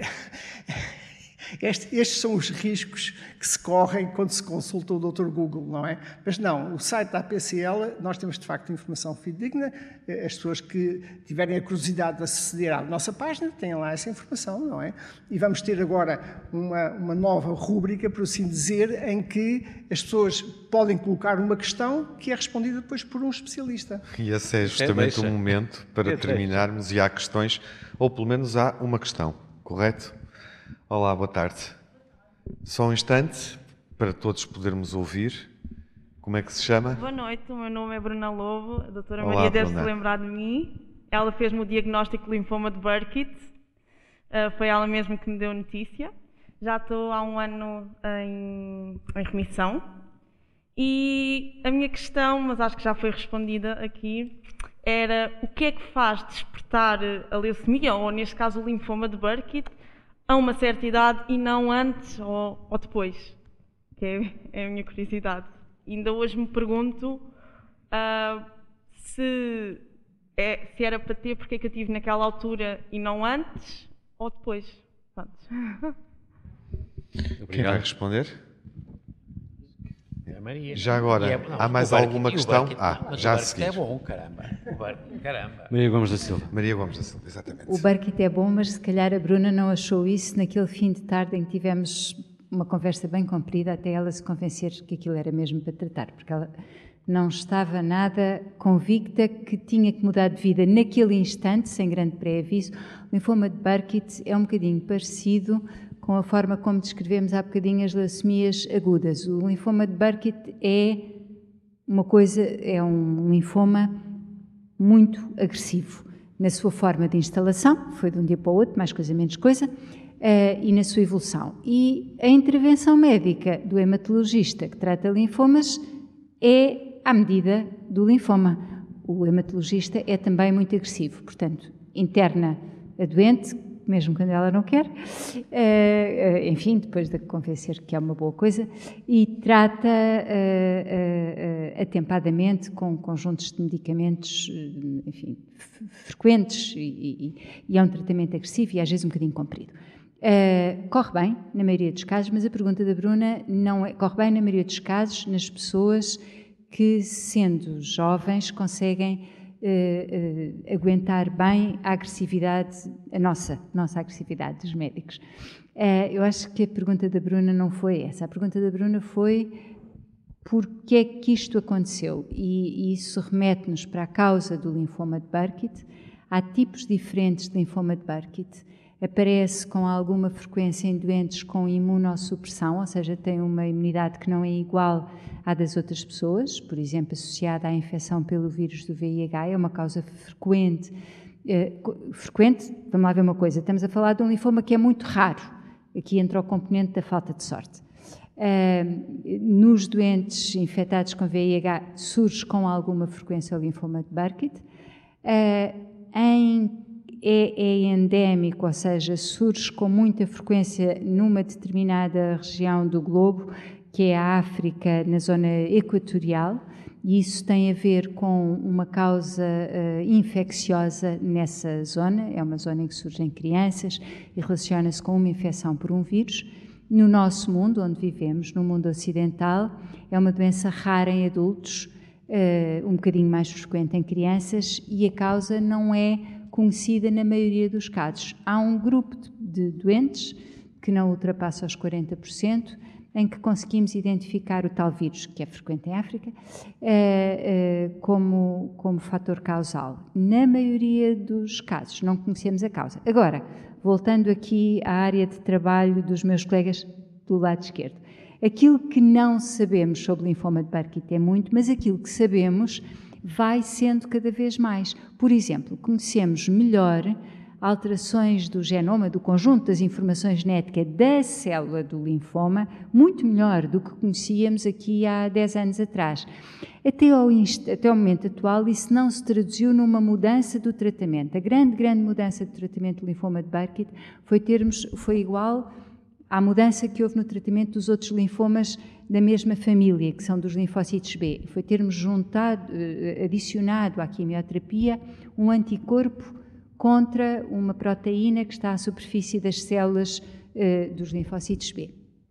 E isso mudou muito, o tratamento e o prognóstico dos linfomas de Burkitt. Não foi a única coisa, mas foi importante. Estamos a falar apenas de um linfoma. Uh... O Burkitt estamos a falar só de um e eu já falei durante eu 10 sei, minutos. Não, é não é isso, que eu queria perceber. Era qual é o universo em Portugal, se é que há ideia de, de, pessoas com esse linfoma, para perceber se, a, a frequência, enfim. Não sou capaz de lhe dar uma resposta bem dada, mas posso lhe dizer que em adultos, num centro único onde eu trabalho, que é um centro de referência e recebe imensos linfomas, eu vejo talvez 3, 4 linfomas de Burkitt por ano, novos, num universo de 500 novos linfomas que vejo todos os anos. Portanto, estamos a falar de uma, de uma coisa muito rara. O Instituto Português de Oncologia, no Serviço de Hematologia, recebe na, na área dos linfomas talvez cerca de 25%, recebe ou vê ou consulta cerca de 25% de todos os casos eh, que passam no país, predominantemente da Zona Sul, como é natural, não é? Uh, isto significa que multiplique isto por, uh, não sei, por quatro, talvez. em adultos estamos a falar, de facto, de uma doença que é rara. Em crianças, um pouco mais frequente. Eu não faço hematologia pediátrica e tenho dificuldade em dizer quão mais frequente. Oh, oh, Maria, mas vale a pena explicar, porque para nós Reparem, eu acho que explicou muito bem, e é um modelo onde a gente aprendeu imenso. E, por estranho que pareça, o Burkitt é extraordinário porque foi descoberto pelas suas características muito especiais. E nós temos esta ideia de que os vírus, e agora também está, temos aqui o Pedro Simas, mesmo quando há uma associação entre infecções e o cancro, não há uma relação direta. E, e, portanto, o processo é um processo extraordinariamente complicado. Nós continuamos a ter uma. É muito difícil perceber. É, é, não sei se isto é verdade.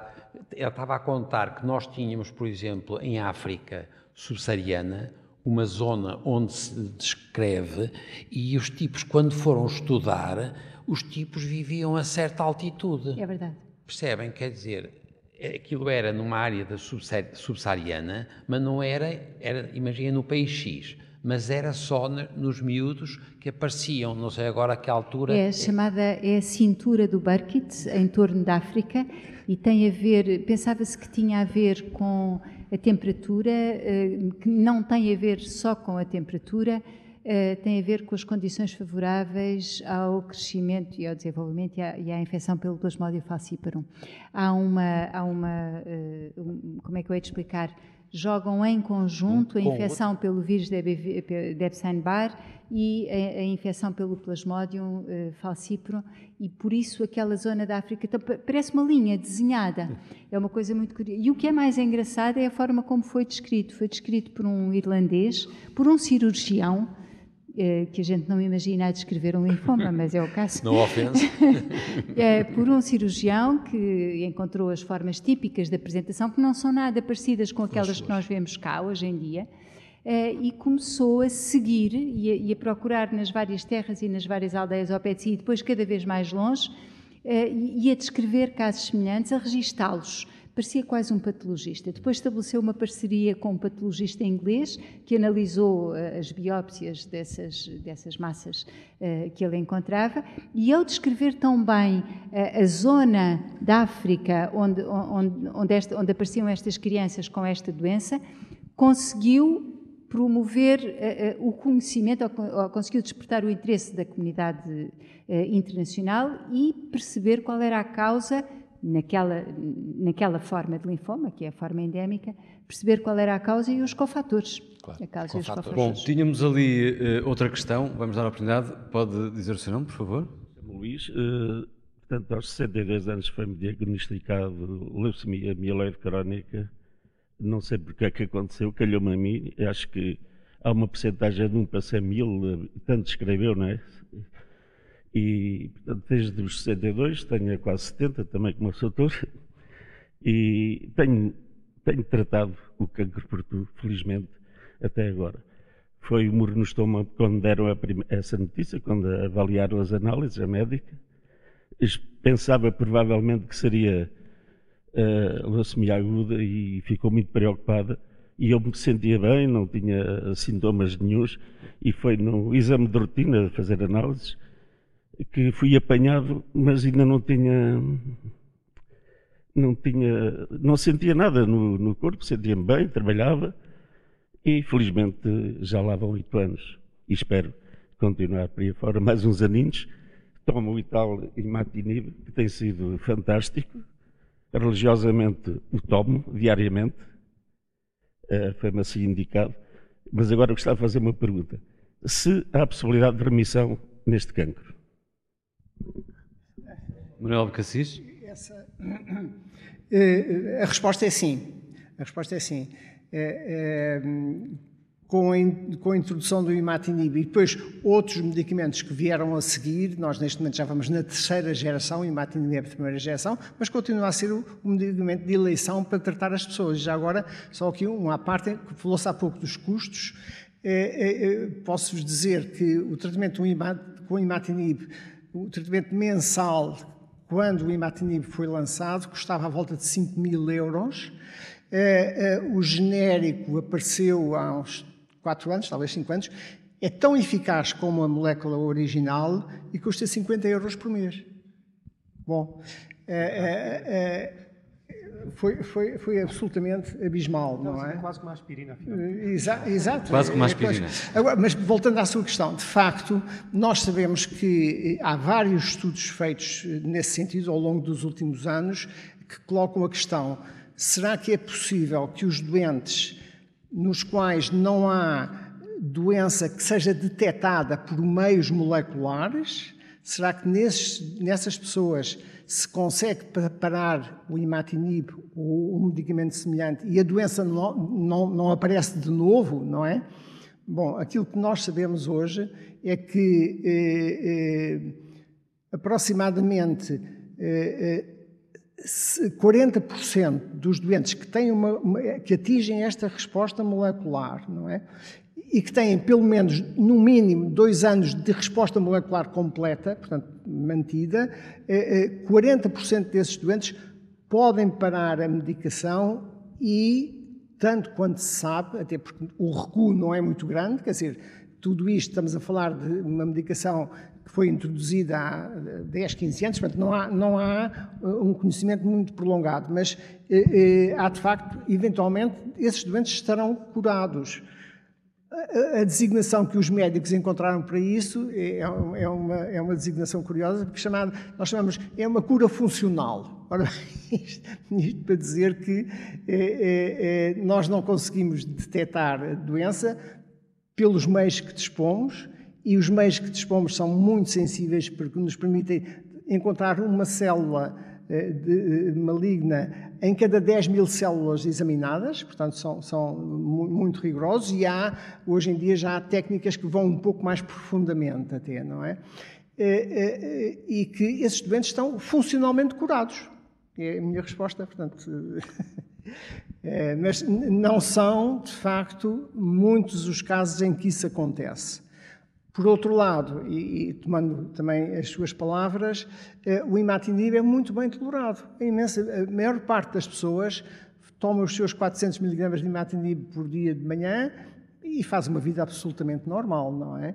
De facto, foi é, é, foi uma descoberta extraordinária, foi uma descoberta que veio modificar completamente o prognóstico da doença, completamente. Estamos a aproximar-nos do fim, Estamos já nos estão a pesar na pele por Sim. causa do adiantado da hora, mas temos mais duas intervenções que eu peço que sejam muito rápidas por parte da plateia e ali também eh, o, o epidemiologista Pedro Simas que também queria dar uma palavra. Muito rápido, primeiro saudar o painel e, e a iniciativa.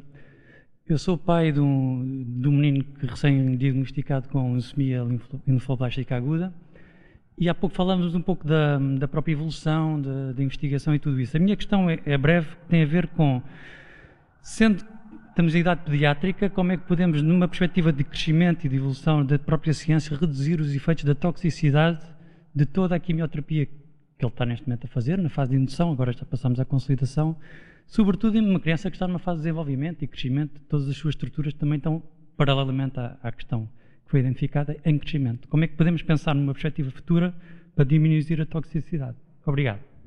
Quem quer responder, eu, João Taborda Barata. De, de, de, de, falar um pouco sobre isso, porque é precisamente um dos tópicos que mais nos, nos interessa uh, na investigação que fazemos no próprio laboratório. É, é precisamente que, que, em que medida é que conseguimos encontrar, uh, conhecer melhor a doença para uh, arranjar terapêuticas que permitam diminuir uh, o tipo de terapia que é usada atualmente, a quimioterapia que é bastante agressiva, como nós sabemos, não é?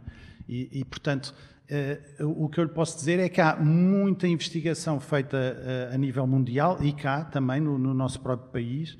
Portanto, não somos, não, não deixamos de estar nesse barco e a tentar Uh, e aqui passo, faço um bocadinho de publicidade ao que nós estamos a, a, estudar, mas no próprio laboratório estamos a tentar desenvolver uh, terapêuticas concretas que possam uh, precisamente diminuir, atingir este, este objetivo.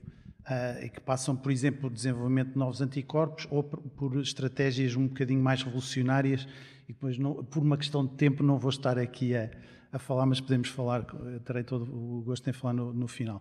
Mas há, há, portanto, aqui deixo uma mensagem muito, muito clara: é, não é uma coisa que seja necessariamente transitável para amanhã, mas o esforço, quer de, de investigadores básicos, quer uh, de, de, consórcios internacionais, de clínicos, que estão a desenvolver protocolos, ensaios clínicos e protocolos terapêuticos em concreto, atualmente, no presente, passam precisamente por tentar combinar, e, e, e como eu estava a falar há bocado, uh, tentar combinar terapêuticas dirigidas com uh, quimioterapia, mas no sentido de diminuirmos o peso da, da, da, quimioterapia.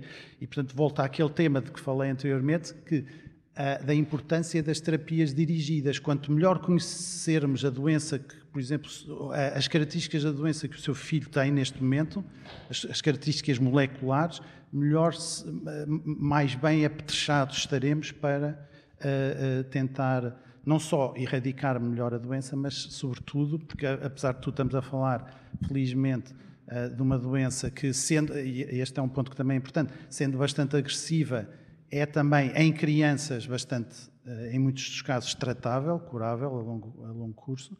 Eh, mas de facto à custa muitas vezes de efeitos eh, eh, de secundários e toxicidades, quer imediatas, quer a longo prazo, que são substanciais. Muito obrigado, João Taborda Barata. Última intervenção que lhe peço realmente que seja breve. Tem, tem aí, tem aí. Como é que se chama?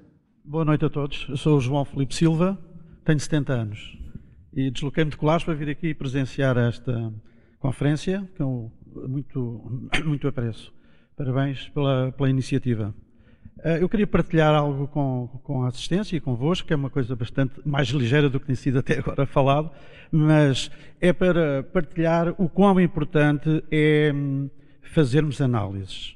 E eu, por via de uma situação profissional, anualmente fazia um check-up e, felizmente, foi-me detectada eh, uma anomalia ao nível celular. Ou seja, eu tenho uma gamapatia monoclonal de significado indeterminado, que será um mieloma, um, não sei bem, estou um bocadinho ainda leigo nisto, também não quero ir ao Google, por causa das tais baralhações. Uh, mas não tem qualquer sintoma, não, ainda hoje não tenho, nem tinha, uh, sinto-me bem, o que é facto é que existe comigo. Ainda hoje fui retirar sempre a fazer análises, porque no dia 7 vou apresentá-las à consulta. Portanto, é muito importante fazer análises. Muito obrigado pela muito sua intervenção e pela sua mensagem. Alguém quer comentar? Já disse. Bem, eu, eu, eu, eu, de facto, se nós formos na rua e as pessoas que têm 70 ou mais anos, formos fazer uma análise de sangue, mais ou menos 5% dessas pessoas vão ter aquilo que o senhor tem. E a maior parte delas não sabe que o tem. Uma calhar, pequeníssima. E precisa de saber? E precisa de saber? Bem, é, é, o, o, o, como é que a Maria dizia há bocado, o conhecimento é, é poder, não é? Portanto, eu acho que sim. Eu acho que é, que é bom. É, é, já agora perdi um pouco no raciocínio. não, mas, mas quer dizer, a, a, probabilidade do senhor vir a ter aquilo que falou que é o mieloma, que é de facto, enfim, a, a consequência mais gravosa dessa situação, é baixíssima. No entanto, eh, deve ser vigiado regularmente, deve fazer análises regularmente, porque é isso que permite detectar mais cedo eh, eh, se, se essa situação evolui ou não para mieloma, e se evoluir, trata-se, não é?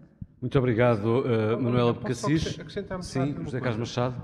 Porque, na verdade, isso que, que, que, o senhor detectou e que tem presente não é diferente de um adenoma do intestino biologicamente. Estamos a falar exatamente da mesma coisa. A grande diferença é quando detectamos um adenoma, um pólipo no intestino. Ok? Um adenoma é um pólipo no intestino. Quando o detectamos, há um procedimento que se pode seguir para o remover. Isso faz toda a diferença. E, infelizmente, neste momento, nós ainda não sabemos como remover essas suas células que estão a produzir essa proteína anormal. Quem sabe um dia lá chegaremos.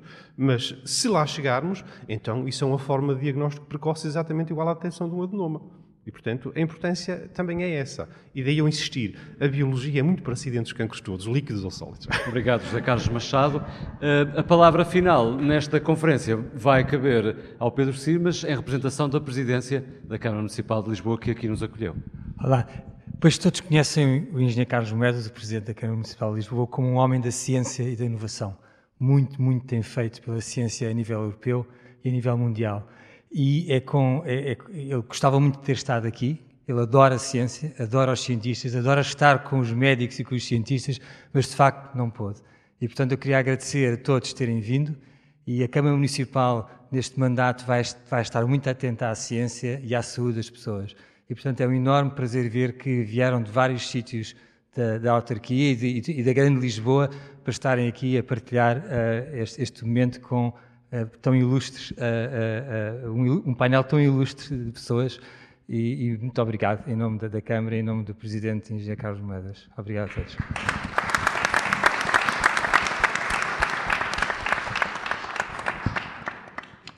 Muito obrigado a todos pela vossa presença E próximo encontro é em Vila Real. Nós estaremos quiserem em Vila ir, Real. Podem ouvir-nos eh, brevemente. A Antena 1 RTP Play eh, irá disponibilizar as conferências Todas que temos vindo a realizar. Portanto, o interesse que tem por outras questões relacionadas com o cancro do pulmão, o cancro da mama, da Cancro da próstata, o cancro da pele, poderão, eh, poderão ouvir os debates que estamos a fazer e que já fizemos. Obrigado. Obrigado a Fiquem bem, saúde e bom ano.